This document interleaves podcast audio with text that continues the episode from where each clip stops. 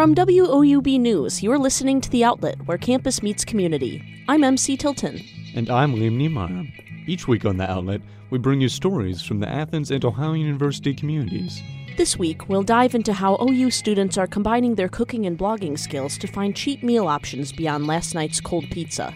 We'll sit down with Alex Meyer, a news editor with The Post, who's been closely following the Ohio Inspector General's request for public records on the presidential housing controversy. But first, we'll kick off reporter Abby Grisey's two part series on campus safety, where she'll first explore how college women feel walking around Athens at night. Now I just make sure that I'm always like in a lighted area where there's like street lights or I'm always with someone. Those stories and more are coming up on the outlet. Stay with us. Welcome back to the outlet. Most OU students living on campus are stuck with few food options beyond what the dining halls and school sponsored markets offer. Our own Delaney Phillips looks into how some students are cooking their own path to a delicious meal. Let's face it, the freshman 15 is a very real thing for college students.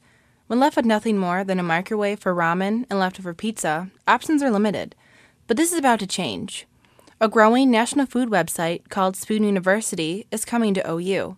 Spoon U is an online resource reaching more than 100 universities that lets students work together to uncover healthy food recipes, the best local restaurants, and hacks in the kitchen. This is a space where we can all come together and kind of talk about like what we should be eating and what are the ways that we can eat affordably and with limited resources but still eat healthy and eat good food. That's OU Junior and chapter president Madeline Plaster. She's excited for the changes that Spoon U will bring to campus. The organization met for the first time in early February. Plaster says students were eager to get involved as writers, photographers, and editors. People are loving Spoon. Um, I was not surprised. I think that anything involving food, taking pictures of food, um, eating food, I think that's something that a lot of people can bond over. As this opens new doors for journalism, PR, and photography students, others who prefer to do the cooking and eating are excited for other reasons. A food movement like this is great for Taylor Lloyd, who cooks with her roommates almost every week. If I knew better ways to cook, I'd probably actually make my own meals more. But cooking requires a kitchen, and for most students living in the dorms, that just isn't an option. Blair Argo often finds herself stuck in her dorm room settling for mac and cheese cups. I can't really make a lot in a microwave, so it's kind of hard to want to eat, like if I don't want to go to a dining hall. She struggles and gets tired for searching for meals that don't call for a stove. No matter what, even if you rotate the dining halls, the food is the same and it gets boring after a while. Hopefully, students like Blair and Taylor can use some tips from Spoon U to cook up something tasty and different without working up a sweat in the kitchen. For the outlet, I'm Delaney Phillips.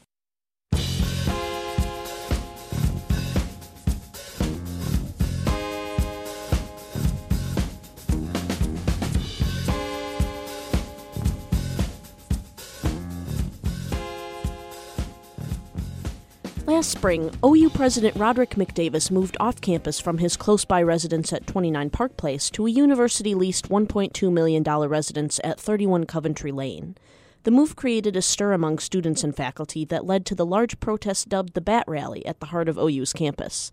My co host Liam Niemeyer sat down with the Post's Alex Meyer to talk about how the Ohio Inspector General has been reviewing the university's decision to move McDavis. Today on the outlet, we have Alex Meyer, a news editor at The Post, who has been following the Ohio Inspector General's public records request into the OU housing, presidential housing controversy that's been happening over the past year. Alex, welcome to the show. Hi. Um, so, Alex, uh, would you uh, mind uh, telling us a little bit about the public records request that the Ohio Inspector General has been doing over the past year? Yeah, so this started actually last April when the university announced that it would not be purchasing 31 Coventry Lane for OU's president, Roderick McDavis. So after that happened, later in April, the Inspector General, which is the watchdog organization of the Ohio state government, re- requested records from OU about its presidential housing situation. So it later requested more records in August and then a more expansive set in November. And the university provided those records to the inspector general in uh, December and is continuing to um, provide them this month and last month, specifically email records of OU officials. And the most recent thing that we have found out about this is that they, in the letter that was sent to the university from the inspector general, they referenced that an investigation is ongoing. However, the uh, the office can't confirm or deny that there's an investigation that's ongoing. It's referenced. So there is an investigation that is referenced in the actual letter that was sent to OU most recently, but they're not. They can't officially declare that it is an investigation. Why is that? It's just the policy of um, the inspector general, from what they've told me. They can only confirm that there's an investigation once one is done. But, however, in this letter, it explicitly says an investigation involving the purchase of 31 Coventry Lane. So, it's, I mean, you can't say that it is, but yeah. Has there been any interesting details that you've found in the public records that the Post has obtained throughout the public records request that Ohio Inspector General has been requesting from Ohio University that you guys have been receiving also? Yeah, I mean, there's been all kinds of records that the university requested that we received. A lot of them involves John Wharton, who's the owner of uh, the 31 Coventry Lane property and who was involved in um, the deal that uh, resulted in the university not purchasing the home. But yeah, there's financial information about his donations to the university. There's information about what expenses have come from 30, 31 Coventry Lane. There's email records of OU officials. But nothing specifically stands out, and I think that's kind of part of the reason why it's hard to say why they're investigating. But yeah, I mean, there's there's all kinds of records. I guess with the records that you guys have obtained, that the Ohio Inspector General has also been requesting, would you say that the Ohio Inspector General is looking into just the situation with 31 Coventry Lane or Ohio University's relationship with John Wharton in particular, or is it hard to say? Oh, it's it's all of the above. There's in the letters that they have uh, sent. That was basically what the formal uh, records requests where there's like 20 different items in the November request, for example, and it involves all of that. It involves the university's like meetings with John Wharton, the university's expenses for 31 Coventry Lane. I mean, pretty much everything we've talked about is in those requests, so it's it's really all the above. Yeah. Why should we care about the Ohio, the records that the Ohio Inspector General is requesting from Ohio University? Um, well, it it's a lot of these expenses and um, a lot of this uh, financial stuff we're talking about it comes from Ohio University students' pocketbooks, basically, and also the fact that a government agency could be investigating the university the students attends should be uh, pretty relevant. With the most recent news of the Ohio Inspector General referencing a investigation of Ohio University and their dealings with 31 Coventry Lane. Why is that important in particular? I mean, it's important because kind of what I was saying earlier that um, they could be investigating and they reference that they're holding records because of what could be a potential criminal matter. So um, all of this is, I mean, completely speculative and it could turn out that um, the university is completely blameless for this. It's just interesting and should be pretty noteworthy that this is going on. Well, Alex, thank you for uh, talking with me on the show. We really appreciate you having here. And um, to be here. And we'll be back with more stories on the outlet next.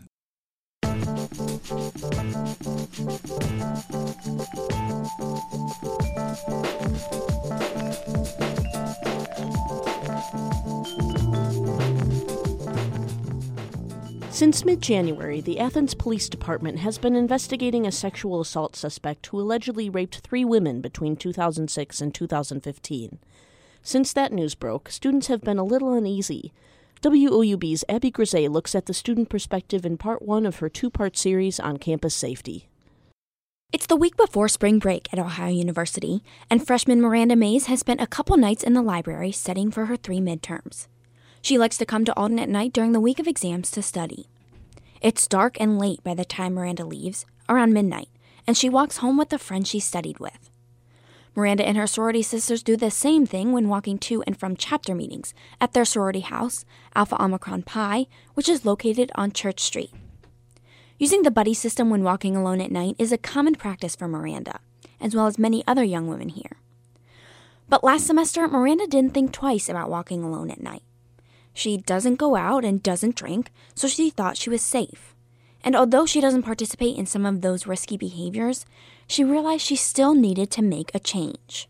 Before, I like didn't care if I walked home by myself. I didn't care what path I took. Like finding a new way is just like something that was fun. But now I just make sure that I'm always like in a lighted area where there's like street lights or I'm always with someone or there's always like the emergency phones somewhere nearby. Miranda changed her behavior when the Ohio University Police Department announced earlier this year it was investigating a serial rapist. Now she makes sure to be aware of her surroundings and lets close friends know where she is, where she is going, and when she gets home safely. While Miranda and her friends are more concerned with safety this semester, it isn't as much of a concern for another portion of the student population men. Junior Corbin Bagford says he doesn't worry about his safety when walking home. He says he feels comfortable walking alone at night back to his house on High Street, despite the news of a possible serial rapist in Athens. My feelings haven't changed, I guess, on it because, but, but I but I think it's it's I wouldn't say it's a good thing, but it is a good thing. According to a study published by the Security Journal, gender is a large factor in campus fear of crime, and females are statistically more likely to report being fearful. One in five women and one in 16 men are sexually assaulted while in college, and 82% of sexual assaults are perpetrated by someone the victim knows, according to the National Institute of Justice. People are more aware now, but I think they should always be that aware. And that heightened awareness for everyone in the community is what Ohio University Police hope happens. Next week, we'll ride along with an OUPD officer and talk more about how students can stay safe. For The Outlet, I'm Abby Grisey.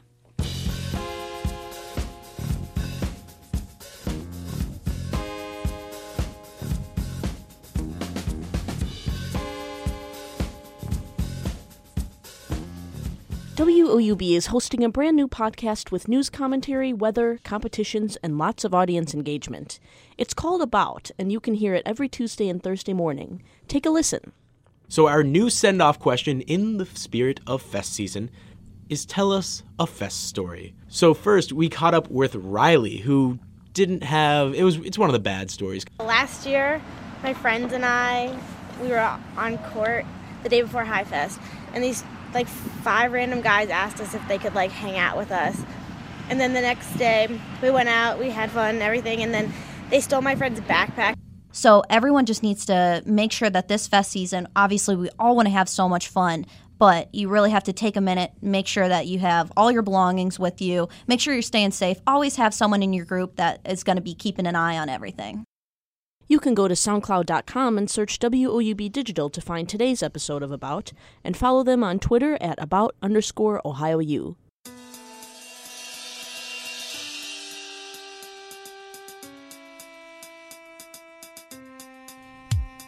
That's it for our show this week. Thanks for joining us. The Outlet is produced and hosted each week by me, MC Tilton, and my co host, Liam Niemeyer. We're edited by Tish Badia, Susan Tebben, and Allison Hunter. Adam Rich is our technical assistant, and our theme music is performed by Ryan Gabus. Subscribe to the outlet on iTunes or find us online at woub.org. We'll be back next week with more stories from the Athens and Ohio University communities. And follow our brand new account on Twitter at outlet underscore WOUB. Thanks for listening.